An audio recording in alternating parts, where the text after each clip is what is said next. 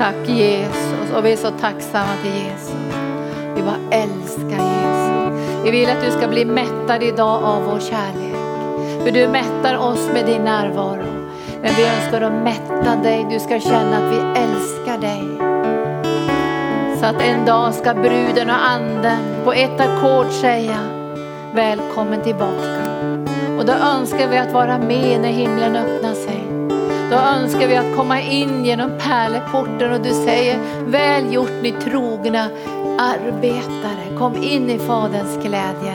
Till bröllopsmåltiden som är berett för lammet och bruden. Och vi får vara där. Och vi överlåter oss nu Herre, bara rensa undan all människofruktan. All rädsla för människor, all, allt sökande efter egen ära. Vi lägger undan det. För det är bara du Jesus som ska ha all ära. Vi älskar dig. Amen. Halleluja. Du som ger din gåva nu, som har gett din gåva och kanske fortsätter att ge din gåva i det här området, då skriver du inre bön eller det kristna alternativet så vi vet vars pengarna ska gå. Vi ska bygga det här. Och vår önskan är också att kunna anställa någon som ska kunna driva det här liksom varje dag i kontakt med riksdag, regering, med andra länder, med kristna skolor i, i Amerika och så. Så att vi också kan översätta materialet. Vi håller på med det, finska, ryska, hebreiska, engelska, så att vi också kan hjälpa kristna ledare och kristna rektorer i andra länder att kunna säga vi har ett alternativ. Visst är det bra det? Så be lite över det här. Jag ska börja med att läsa, det var en väldigt fin härlig lovsång det här att han är värd all ära. Vi ska läsa ifrån Uppenbarelseboken kapitel 5. Det är så fantastiskt när man läser Uppenbarelseboken kapitel 5. Och när man läser där den här hyllningen och kärleksförklaringen till Jesus och där, där han får öppna bokrullen. Alltså det är många nu som vill öppna bokrullen och många falska profeter och många pratar olika saker om framtiden. Och jag menar det, det är många idag också i världen såklart som håller på med att se vad som händer med korallreven, med djuren och med, med Arktis och med snösmältningen och allt det, issmältningen. Alltså många talar om framtiden. Och jag hörde också någon, någon sån här organ som sa kanske, jag är inte säkert att det var FN, men det var någon som sa det troligtvis är det för sent. Därför det, det, alltså värmen kommer att öka. Men jag vill se framtiden genom Jesus, eller hur? Det vill du också. För det är bara han som är värdig att öppna bokrullen och bryta de här sigillen. För att du och jag ska veta när han bryter det första sigillet så rider han ut på en, med segern i sin hand. Eller hur? Han reser, han reser ut som segrare och därför måste du och jag veta att vi står på segrarens sida tillsammans med Jesus och vi för ut hans kunskapsväldoft i den här världen. Och jag säger det igen, vi måste bli lösta från människofruktan. Vet du, det finns många troende som, jag inte kanske känner så många, inte i arken i alla fall, men de har jobbat på en arbetsplats men aldrig sagt någonting om Jesus. Alltså de tänker, mitt liv vittnar. Men det är inte så att du är så fruktansvärt helgad att ditt liv vittnar så där jättemycket om Jesus. Och det, Paulus han säger så här också att jag predikar inte mig själv, jag predikar Jesus. Vi önskar att du ska vara så helgad så det bara strålar om du kommer in i ett rum. Så här, det måste vara Jesus som kom, utan du ska predika evangelium, eller hur? Och är det nu så här att du inte har sagt ett enda ord om Jesus på din arbetsplats, då, finns det, då har jag ett lite tips faktiskt hur du kan göra. Du kan säga till arbetskamraterna, på rasten i nästa vecka, kan säga på tisdag på rasten, så vill jag ha en särskild fest tillsammans med er och jag kommer att köpa tårta och så här, lite festliga saker. För jag vill berätta för er någonting som jag skäms över. Väldigt mycket och jag vill att ni ska veta det för jag vill be er om förlåtelse. Wow, tänker de, har de stulit ur kassan? Har de slarvat med arbetstiderna? Det här blir spännande, alla kommer. Och så sitter de där och öronen de skakar så här och fladdrar. Och så ja, jag skäms jättemycket. För jag, har, jag, jag älskar Jesus och har varit kristen. Kan jag berätta hur länge då? Men jag har varit så rädd att komma ut ur garderoben. För de homosexuella kommer ju ut ur garderoben. Och det kan vi också göra, eller hur? Vi kommer ut ur garderoben nu. Och så säger nu kommer vi ut i garderoben och vi ska berätta någonting som inte vi har vågat säga eller jag har vågat säga fast jag har varit här i så många år. Jag vill berätta för er att jag älskar Jesus och jag tillhör honom. Och jag skulle önska att ni gav mig fem minuter nu att bara få berätta för er hur man blir frälst. Vad säger ni om det? Kan vara en bra idé. Be över den. Därför vi behöver synliggöra Jesus och jag tror att kanske ur en sån grupp, vi ser 30 arbetskamrater, kanske fem stycken kommer efteråt och säger, men jag är också en kristen fast jag inte vågar säga någonting. Kan vi inte starta en bönegrupp på morgonen en halvtimme innan vi börjar jobbet och så ber vi för våra arbetskamrater. Eller vi kanske skulle kunna starta en alfagrupp eller en minigrupp där vi pratar om de första grunderna och vi kan ha den på McDonalds eller någon annanstans. Men att vi får berätta vidare om pånyttfödelsen, andedopet och att följa Jesus och lära känna Jesus. Jag tror att när saltet förlorar sin sälta, förstår ni, då blir trampas det ner, det blir ett förakt. Men om man står för sin tro så tror jag att det blir, en, det blir som en ära över det också. Därför att det är Jesus som ger dig ära. Och du kommer att känna det som vi saknar många gånger i kristenheten, salighet. Alltså det kommer en salighet. Och den här saligheten kommer du nästan att bli, du blir nästan beroende av den. Alltså när du börjar känna den här saligheten. Du måste ha mera saligheten, mera saligheten för då kommer härlighetens ande och vila över dig. Och sen ska vi börja ta hit människor på arken. Och säga, nu ska du få följa med mig på arken. Därför är det en omställning att komma in i ett kristet sammanhang. Många känner sig mycket tryggare på en fotbollsarena nu älskar ju människor att gå på fotboll. Har ni sett det på tv? Och så här? Det är nästan tus, det är väl tusentals människor på arenorna som skriker och ropar. Det är liksom deras hemmamiljö. Eller på krogen. Får säga, och äntligen krogen öppnat, nu ska vi festa runt och dansa och festa. För det är deras miljö.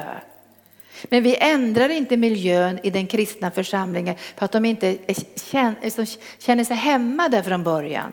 För det är ju ett skift, eller hur?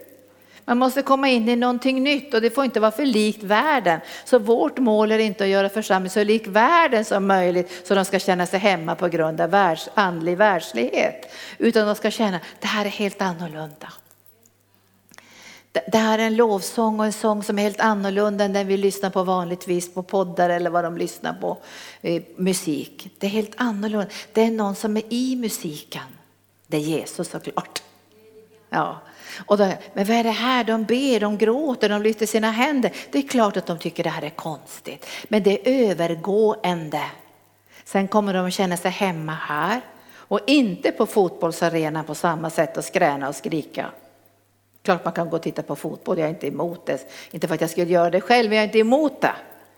Men, och, och på krogen så, så, går du ju inte heller om inte du är där för att vittna om Jesus. Men vi, vi behöver krogevangelister också. Så Herren kommer att göra många saker. Men vi ska inte tänka så, och jag vågar inte ta med människor till kyrkan för de kommer inte att känna sig hemma här. Nej men de kommer inte att känna sig hemma här första, andra och tredje gången. Men sen jag känner mig inte hemma heller, jag har aldrig varit i något kristet sammanhang på det sättet. Så när jag kom i den här bönegruppen kände jag mig absolut inte hemma. Jag ville gå därifrån. Men när anden kom, då förändrades mitt liv. Tack Jesus. Så nu ska vi läsa det här. Halleluja. Uppenbarelseboken kapitel 5 och versen 9. Och de sjöng en ny sång. De sjöng en ny sång. Därför det finns en gammal sång, gamla testamentets sång. Det är en gammal sång. Det är längtans sång. Det, det, det profetiska Messias kommer. Den nya sången är uppfyllelsens sång. Det är uppfyllt. Så vi står i en tid nu där vi ska proklamera att allt är fullbordat, allt är färdigt. Och då sjunger de den här nya sången. Du är värdig. Vem är det som är värdig? Det är Jesus. Du är värdig att ta bokrullen och bryta dess sigill, för du har blivit slaktad och med ditt blod har du friköpt människor åt Gud av alla stammar och språk och länder och folk. Och du har gjort dem till ett kungarike, till präster åt vår Gud och de ska regera på jorden.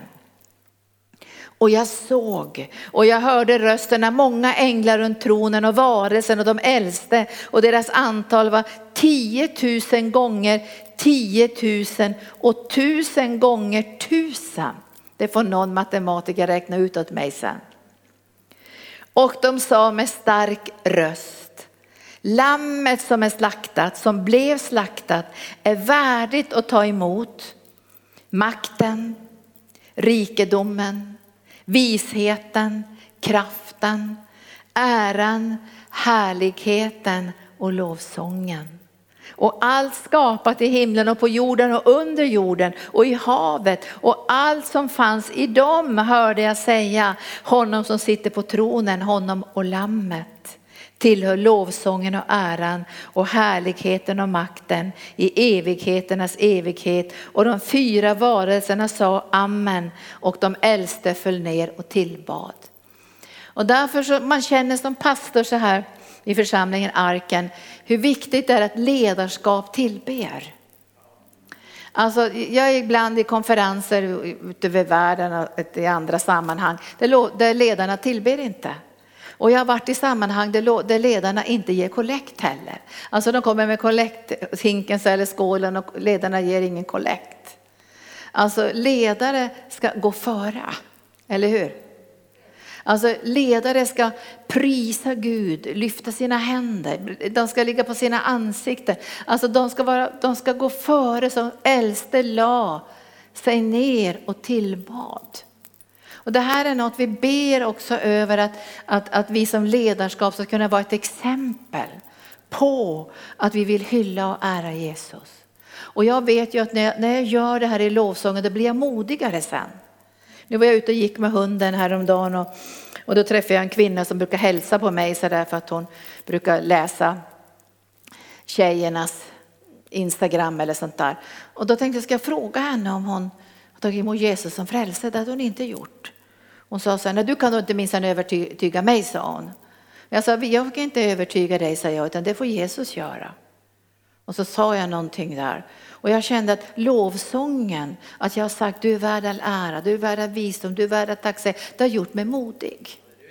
Det gör mig modig, för jag känner att härlighetens ande vilar över mig.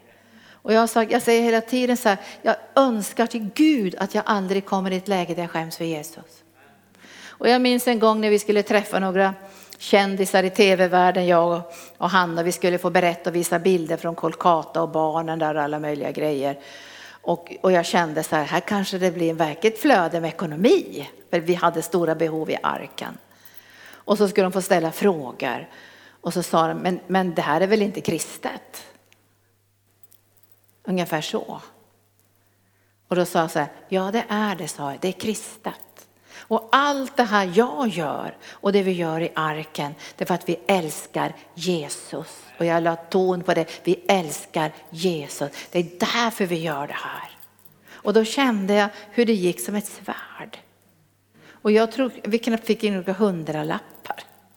Och då tänkte jag så här, Ja, det är inte säkert att världen kommer att hylla oss och ropa halleluja och kanske världen kommer att vara villig att ge. Men det är faktiskt så att världens rikedomar, står det i Bibeln, kommer att föras över till Guds församling. Så är det. Och det kommer att ske. Därför Herren kommer att se till det. Att det står att det, det världen samlar på hög kommer Gud att ta och föra in i sin församling, till de troende, till sina barn. Och därför kommer vi sätta tro till att vi saknar ingenting. Var med mig och be om det. Alltså vi, vi går via Gud. Vi går via Gud, alltså det är Gud som är vår källa. Och ibland är änkan kanalen, ibland är korpen kanalen. Men det är Gud som är vår källa. Och ibland är miljonären kanalen, men det är Gud som är vår källa. Och därför kompromissar vi aldrig med evangelium. Nu kanske jag tjatar på er när jag säger det. Men jag känner att för mig är det här så viktigt för jag önskar Gud, låt mig aldrig stå vid en koleld Och någon frågar, är du också hans lärjunge? Jag säger, jag känner honom inte. Gud hjälp mig att inte stå så. Alltså då säger jag så här, då, då, då vet jag vad som händer. För att gå ut som Petrus och gråta bittra tårar, Nu gjorde han ju bättring. Men jag läste ju första och andra Petrus brev nu när jag höll på att skriva boken, vilken frimodighet han har. Alltså han är helt förändrad. Alltså det, är skett ett, det är ett skift i hans liv. Och det ska inte bli ett skift i Sverige från kristendom till buddhismen. Det ska bli ett skift tillbaka till kristendom, till kärlek till Jesus. Så är det, eller hur? Vi tror på det. Och då ska vi titta något här, bara kort idag ska jag predika ifrån Lukas evangelium kapitel 4. Och här i kapitel 4 så, så står det ju att Jesus, kapitel 4, versen 1, att han är uppfylld av den helige ande. Och så återvänder Jesus från Jordan, alltså han har blivit döpt i Jordan, han har utrustats av den helige ande och då kanske han tänker sig att nu ska jag börja med min tjänst på en gång. Alltså han är döpt, anden har fallit över honom och han har rustats i tjänst. Ni vet Jesaja 61. Men innan han får gå ut i tjänst så står det att anden för honom ut i öknen för att frestas av djävulen. Det var inte kul va? Vi önskar att vi blir smorda av Gud och rustade av Gud och är vi ute i tjänst. Men Jesus för, förs ut i öknen för att frestas av djävulen. Och det är tre huvudfrestelser som djävulen använder. För Jesus varnar och säger, se till, se till att ingen bedrar er. Se till att ingen bedrar er. Varför får han säga det? Jo, därför att bedrägeriets ande och lögnens ande är också utgjuten genom Satan. Och nu ska Jesus frestas. Och jag är så glad att Jesus frestas, för det står i Bibeln så här, han ska frestas i allt utan synd. Och därför kan han hjälpa dem som frestas. Ingen annan frestelse ska möta oss än som vanligen möter människor. Och Gud ska bereda en utväg så vi ska kunna härda ut. Visst är det bra att Jesus har blivit frestad i allt utan att synda. Då är väl han den bästa att kunna hjälpa oss. För frestelse är inte synd. Frestelse blir synd först när det kommer in i vårt hjärta. Men att frestas är inte synd och du kan stå emot all frestelse för du har fått kraften, kärlekens och återhållsamhetens anda. Tack Jesus. Och då står det så här, han frestades av djävulen i 40 dagar väldigt länge det. I 40 dagar förs han omkring i öknen och under de dagarna åt han ingenting. Men när de var slut så blev han hungrig. Det är klart han blev hungrig.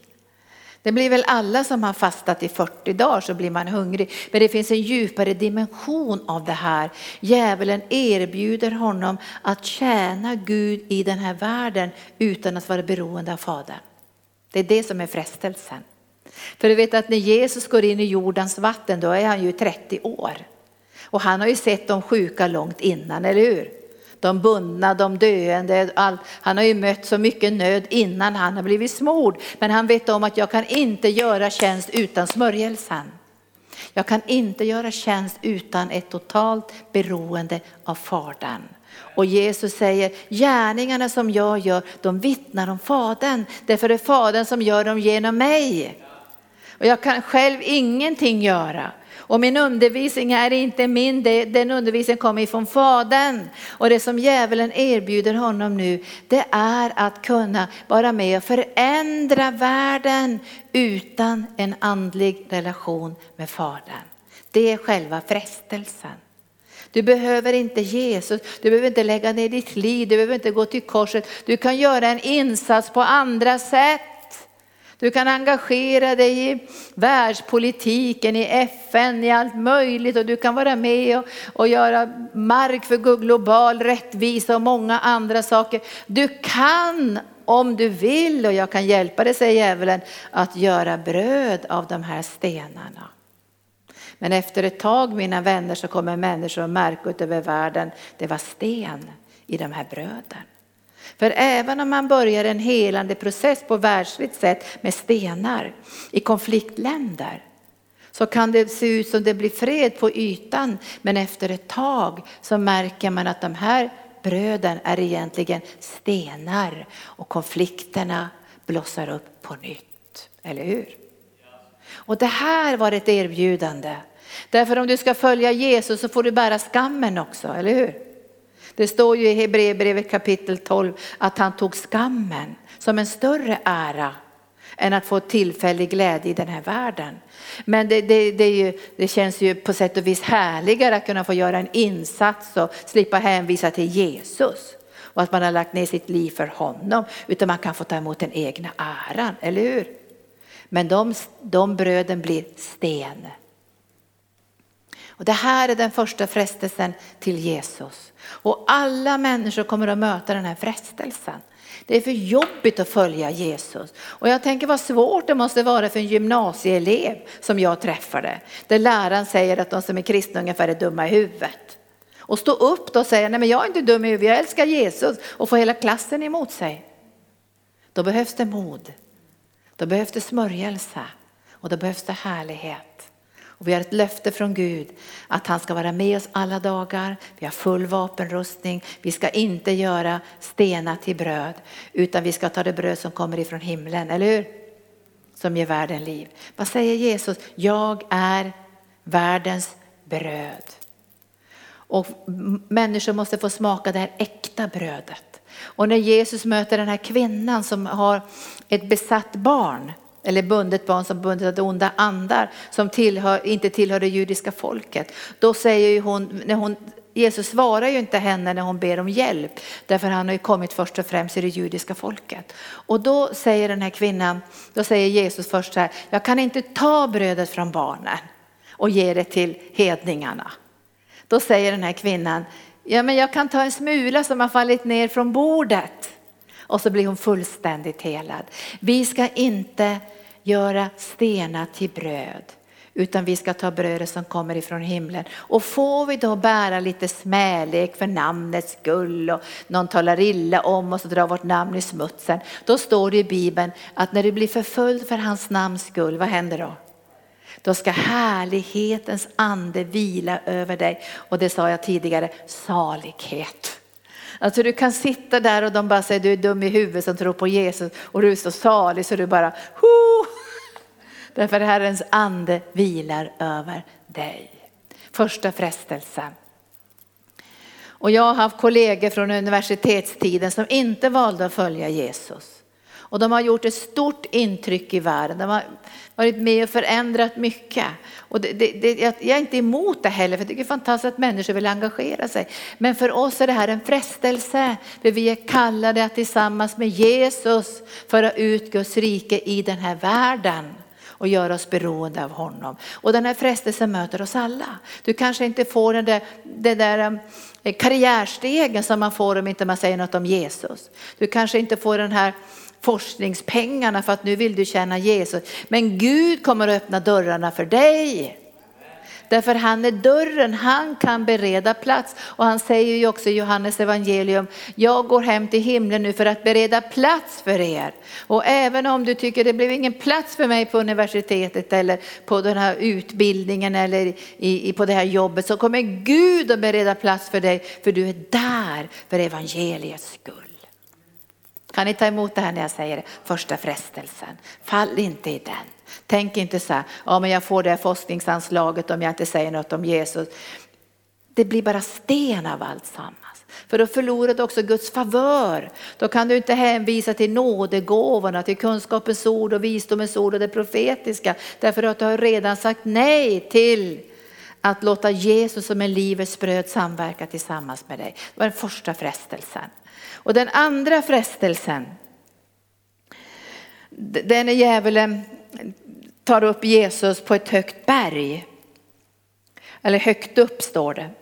Men när Jesus möter djävulen här som säger att han ska göra stenar till bröd så säger han människan ska inte bara leva av bröd. Och i parallelltexten står det utan av varje ord som utgår ur Guds mun. Femte versen då tog djävulen med honom högt upp och visade honom för ett ögonblick. Alltså tänk i ett enda ögonblick fick han se världens alla riken. Och också står det så här, och djävulen sa, dig ska jag ge all denna makt och din härlighet. Har ni tänkt på vilken maktgalenhet det finns i världen? Därför att makt, makt i sig själv är liksom en brusning. Men makt som inte är kopplad till Gud kommer alltid att korrumpera oss, bryta ner oss. För makten tillhör ju Herren, eller hur? Och när människor vill ha makt, position, inflytande, kunna styra över andra, så ser ni hela världshistorien, vilken galenskap som följer i dess spår. Nu har de ju jättemånga så här på historiekanalen om Hitler, men han är väl ett av de värsta exemplen, och Mao många andra de här härskarna. Men det står så att Jesus han får höra orden, jag ska ge dig all den här makten och dess härlighet. Därför att det, det, djävulen visar ju inte sig med någon slags eh, huggtänder och klor eller betar eller något sånt där. Utan han kommer ju med en falsk härlighet.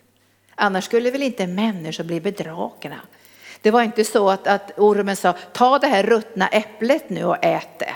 Maskar kommer ut ur det här äpplet, utan det, det är skönt för ögat. Det känns gott att äta det. Det är härligt. Därför föll Adam och Eva i synd. Därför djävulen beskriver det här så härligt, så underbart. Men jag tänker så här, varför vill han ge bort allt det där om det är så härligt? Det är min första tanke. Det här har jag fått och jag kan ge bort det. Du kan få allt det här säger han till Jesus. Men det är ju en hake i det, eller hur? För annars skulle inte han vilja ge bort det här utan han säger så här, All den här härligheten och alla de här riken, allt det, det ska du få av mig.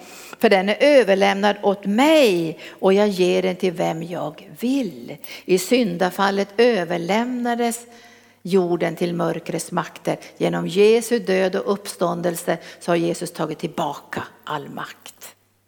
Och vi ser inte allt idag, men vi kommer att se det till fullo. Och då säger Jesus så här, så här då säger han, då säger djävulen till honom, nu kommer själva kroken här. Om du tillber mig blir allt ditt. Om du tillber mig blir allt. Det är ju det han är ute efter. Han bryr sig väl inte om pengar och fina bilar och riken och New York och allt där, allt, allt som finns över världen alla stora företag och allt det. Han är väl inte intresserad av det. Det var inte därför han föll. Han hade ju allt, eller hur? Han gick omkring bland gnistrande stenar. Han hade fått allt när, när han skapades den fallne så säger Ruben Lucifer. Han hade ju tamburiner av guld. Han hade allt utom att han fick tillbedja. Han hade allt. Och när jag läser om de här keruberna i, i, i Hesekels bok så är det de som liksom bär i sin kärleksförklaring Guds tron. Alltså Jesus tronar ju. Det finns en tron som bärs av kärlek och han ville ha den tillbedjan själv. Så han säger så här, jag vill sätta mig högt ovanför Guds alla stjärnor. Jag vill ovanför den höghelige, jag vill ha tillbedjan. Och det är det han söker efter idag. Bereda människors innersta för att få tillbedjan. Och det här måste vi vara observanta på. Så att vi inte tappar tillbedjan i församlingen. Jag hör ju ibland folk som inte sjunger lovsång längre säga, varför ska man sjunga de där sångerna två, tre gånger igen och vi tar bara tre sånger och sen börjar vi predika. Varför ska vi hålla på med det där? Alltså det kommer att bli krig mot tillbedjan. Därför är det bara vi som är Guds folk som kan ge prov i den här världen på verklig tillbedjan. Om du tillber mig, om du tillber mig ska du få allt det här. Jesus avvisar honom. Och du kommer att få avvisa djävulen många gånger när, när det blir ett pris på det du vill ha. Att det, för det kommer alltid bli ett pris, eller hur? Att du, du måste göra avkall på din tro på Jesus eller börja bli lite världslig eller dra, inte säga så mycket om Jesus. Det priset vill inte jag betala. För att få det som finns i världen. Vill du det? Nej, jag vill inte göra det. Då får han behålla det. För jag vet att Gud ska möta alla mina behov i härlighet, i rikedom i Jesus Kristus. Kan du ta emot det jag säger det här? Därför det pris som, alltså det som Jesus har gett oss genom sin död på Golgata, det är gratis, det är nåd. Men när du börjar gå på de här vägarna så kommer du när som helst att komma i din situation när, du får, när han utkräver av dig priset. Alltså djävulen utkräver. Men Jesus säger så här, nu ska vi bara ta, sen ska vi ta den tredje frestelsen. Jesus säger till Satan så här, nej säger han, det står skrivet Herren din Gud ska du tillbe och endast honom skall du tjäna. Herren din Gud ska du tillbe. Och jag, när jag skrev den här boken så sa Herren till mig, du måste poängtera det här. Att tillbedjan kommer före tjänande. För det är många som tänker så här att, att nu behöver vi inte tillbedjan längre för vi, vi tjänar Gud så där i vardagen och vi tjänar Gud och vi är anställda i kyrkan och så. Nej, vi måste tillbe Gud. Därför all tjänst måste utgå från tillbedjan. Och vi kan inte bara säga, men jag vill bara vara i tillbedjan, tillbedjan, tillbedjan. Nej, du ska tjäna också. Därför vi kallar det både att tillbe och tjäna. Och jag märker när det kommer så här konstiga villoläror så, så blir det så här, vi ska tjäna Gud, vi behöver ingen lovsång och ingen tillbedjan. Eller så ska man säga, man, vi ska bara tillbedja. Och vi ska bara dra oss undan från all tjänst i församlingen och all missionsarbete. Vi ska bara tillbedja. Båda två är villolära. Därför vi ska både tillbedja och tjäna. För Jesus tillber och tjänar. Allt i hans liv utgår ifrån en andlig kärleksrelation med Gud. Där hela hans liv ligger på altarplatsen. Halleluja. Tack Jesus. Tredje frestelsen. Nu säger djävulen till honom så här i nionde versen och djävulen tog upp honom till Jerusalem, till själva sätet av religion. Där tog han honom till Jerusalem och så ställde han honom på tempelmurens krön och sa till honom. Och när, när djävulen attackerar Jesus så är det alltid om. Alltså det är alltid tvivel. Och jag märker att många troende tvivlar på sin frälsning. Visst är det tragiskt? Alltså man kan se människor som har varit frälsta i 20 år gå fram när, när det kommer en eldig evangelist som ska bjuda in till frälsning. Då går de fram till frälsning. Därför att de är så osäkra på om de är frälsta. Gud vill ge dig en stadig grund. Så vi inte behöver i otro och i tvivel som kasta oss ut i överandlighet eller i varje vindkast i läran. För när djävulen attackerar dig så säger han, om du är Guds barn, om du är Guds dotter, om, ja, du ska vara lite osäker här, har du inte levt upp till Guds krav kanske? Eller saknar du något i ditt liv? Du kanske inte har bett som du ska. Du kanske inte har evangeliserat som du borde ha gjort. Du kanske inte har läst Bibeln som du skulle ha gjort och så har du verkligen levt upp till det här? Och då kommer han på en gång att visa på bristerna i ditt liv och du kommer att hålla med honom och säga nej jag har inte det.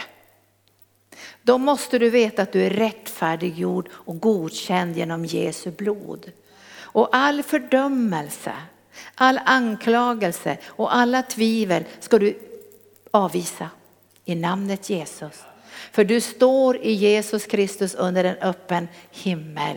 Du är godkänd av Gud och djävulen kommer inte att kunna lura dig. För när himlen är öppen så säger Gud så här, du är min älskade dotter. Du är min älskade son. För du är Jesus Kristus, därför har jag min glädje i dig. Jesus skulle tvivla. Kanske jag inte är Guds son. Jag måste nu testa Guds ordet. Vet du, du och jag kan testa Guds ordet såklart, men inte på det här sättet med otro och tvivel. Eller hur? Nu tvivlar vi, nu måste vi testa det här rätt. Vi tror på Guds ord och vi avvisar tvivel. För Gud är trofast. Och, och, det står om Abraham, han är också en väldigt stark förebild i gamla testamentet. Det står, när han fick löftesord från Gud så står det, han tvivlade inte i otro. För han visste någonting. Att, Gud, att den som har givit löftet är trofast. Och han blev allt mer starkare i sin tro. Han blev starkare i sin tro för han visste det här. Och Jesus han visste, han levde i tro, eller hur? Han är trons fullkomnare och hövding. Han är inte tvivlets hövding. Att vi varje dag ska undra, vill han hela, inte hela, vill han befria, vill han inte befria, vill han bygga församling, vill han inte bygga församling. Så vi går och tvivlar för varenda ord som Gud talar. Och det är det som händer i världen idag. Vi ska inte lita på Guds ord längre. Utan vi ska inte kunna stå på Guds ord. Vi ska skämmas för att vi litar på Guds ord. Vi ska skämmas för att, vi, men det står skrivet måste vi kunna säga. Och vi måste kunna säga att vi, vi tror på vad Guds ord säger. Vi har gett vårt liv till Guds ord. Men nu ska det bli tvivel, kan vi verkligen tro på det här? Och nu måste vi få in lite, lite mindfulness i kristendomen och lite new age och lite människotankar, lite e- det ena och det andra. Men Jesus säger, det står skrivet. Och nu citerar djävulen Guds ord. Och han kan citera, djävulen kan citera Guds ord för att få oss in i tvivel. Och han väljer ofta konstiga bibelställen som du och jag inte ska egentligen fördjupa oss i. Därför allt är inte för oss i Bibeln.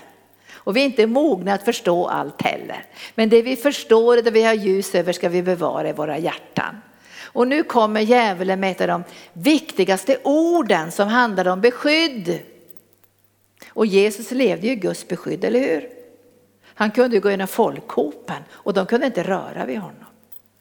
Ingen kunde döda honom i förtid. Eller hur? Därför han hade Guds beskydd. Och nu citerar djävulen ordet. Han säger, det står ju skrivet säger djävulen. Han ska befalla sina änglar att bevara dig och de ska bära dig på sina händer så du inte stöter din fot mot någon sten. Så nu tycker jag att du ska testa det här om du verkligen är Guds son. Så kasta dig ut nu från den här tempelmuren så får vi se det manifesterat hur änglarna kommer i tusental och bär dig. Vilken show! Vad häftigt! Men Jesus prövade inte Gud och frestade Gud för det står skrivet du ska icke fresta Herren din Gud. Vi tror på Guds ord och vi vet att han kommer att stadfästa ordet med under och tecken. Och vi tänker inte låta djävulen tippa över oss i överandlighet och en massa konstiga läror, eller hur? Det fanns ju en sekt i Amerika för många år sedan där man hade ormar. För man tänkte nu ska vi ta ormarna i händerna och testa Gud.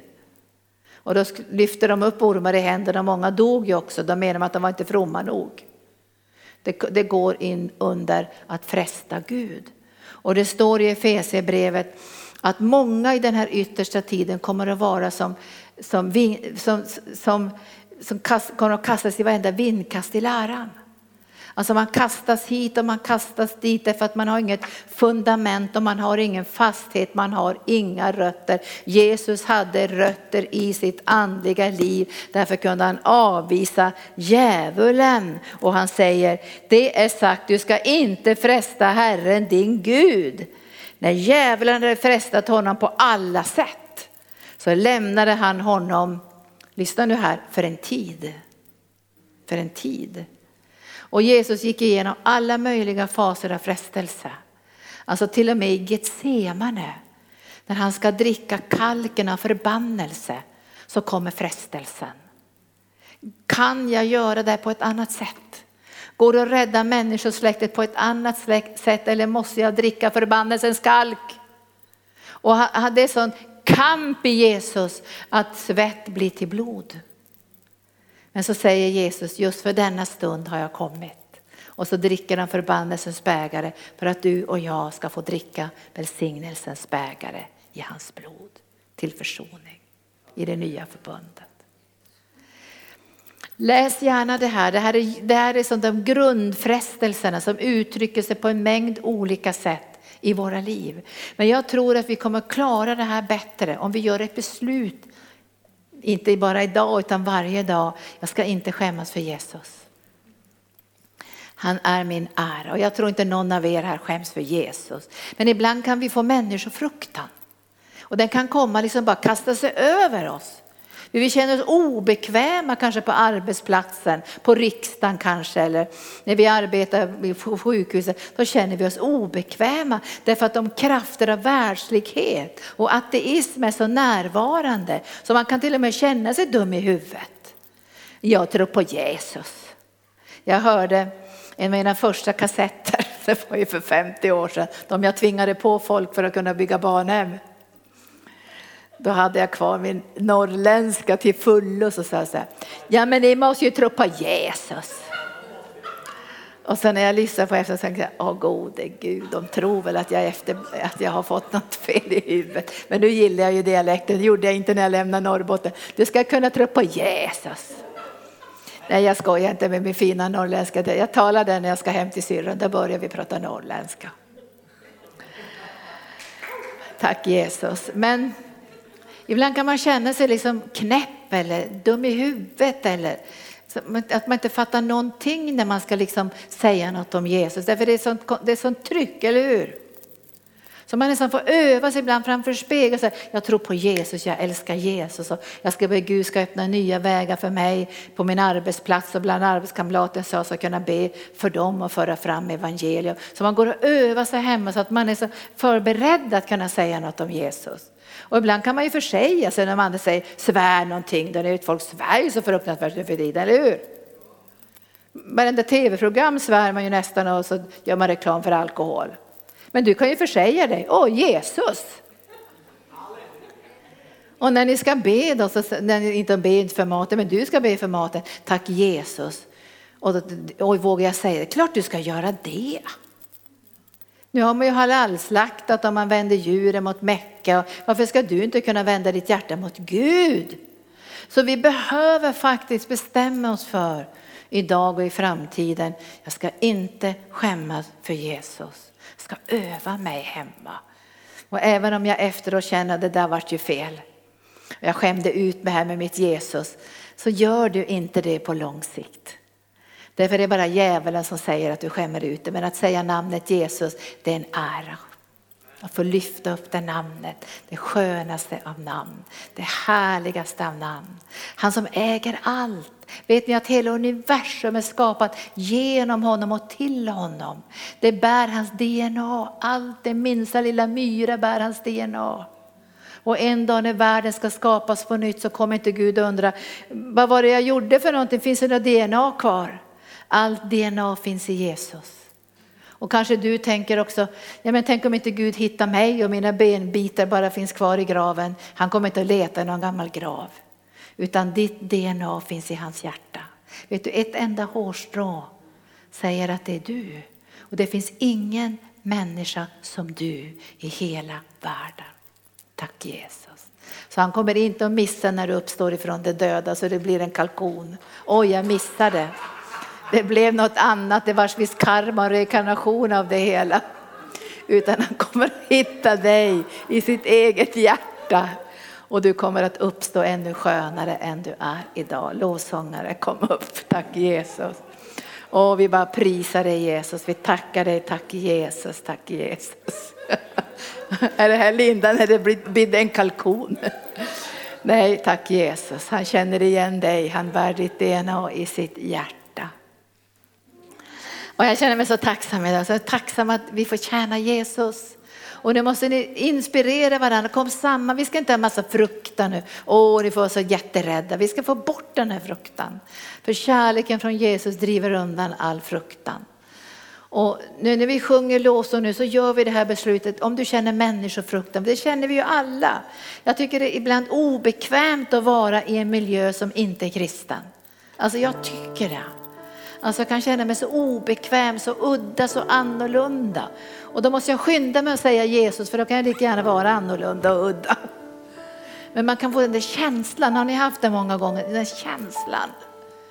Men vi bestämmer oss idag. Det har ni redan bestämt, men vi bara fördjupar vår bekännelse. Jag ska lägga undan all människofruktan för det är en snara i mitt liv. Så i namnet Jesus, jag står inför dig nu Fader i namnet Jesus. Och jag ber att du rensar undan all människofruktan. All den här känslan att vi är obekväma i en annan miljö än den kristna. För det är där som ditt rike och din härlighet ska få manifestera sig, i världen. För du har inte tagit oss ut ur världen, du har satt oss i världen, men vi ska inte leva av världen. Så rensa oss nu från all människofruktan. Rensa bort det Gud. Förlåt oss många gånger när vi inte vågar säga någonting. Och vi kände oss dumma och knepiga. Och ja, du vet Jesus hur det kan kännas. Men vi önskar att när vi får möjlighet så vi ska ta varje tillfälle i akt för att ära ditt namn. Så rensa undan, så sestria kiria, brogondo amrosike testrigi alla soideo. Nu bara verkar Herren i ditt liv och så rensar han undan och skalar av dig all människofruktan. För du ska bli fri. För det Herrens ande är, där är frihet att prisa och dansa och jubla inför hans ansikte. Så kom Osiki, Osiki, Osiki, all fruktan, Sokaido Brenoria, Etrokosoria med släkten, med kamrater med lärare, med ledare. Allt det som gör att vi blir hämmade och tysta. Vi ska höja vår röst. Vi ska höja vår röst, för det måste bli en röst. Hur ska människor kunna bli frälsta om ingen predikar, om ingen höjer sin röst? Och därför ber vi dig, Sokaidi och Brosori och Keidia, att du bara renar oss med ditt blod från alla gånger vi har varit fega, varje gånger jag har tvekat att säga något om dig Jesus. Rena mig i ditt blod så att jag från denna stund allt är redo i alla omständigheter. I det som är goda omständigheter och svåra omständigheter, i tid och otid vill jag bära skönheten med ditt namn till människor. Och så ber jag dig, nu, låter, nu kommer Guds ande, nu tar vi och sjunger lås och så rensar anden det. Du kommer ihåg situationen när du tvekar att säga något om Jesus, när du kunde ha sagt någonting så gjorde du det inte. Så renar han dig i blodet nu, så du ska inte skämmas, utan nu rensar han undan all människofruktan. Vi låter Herren verka i den här lovsången nu.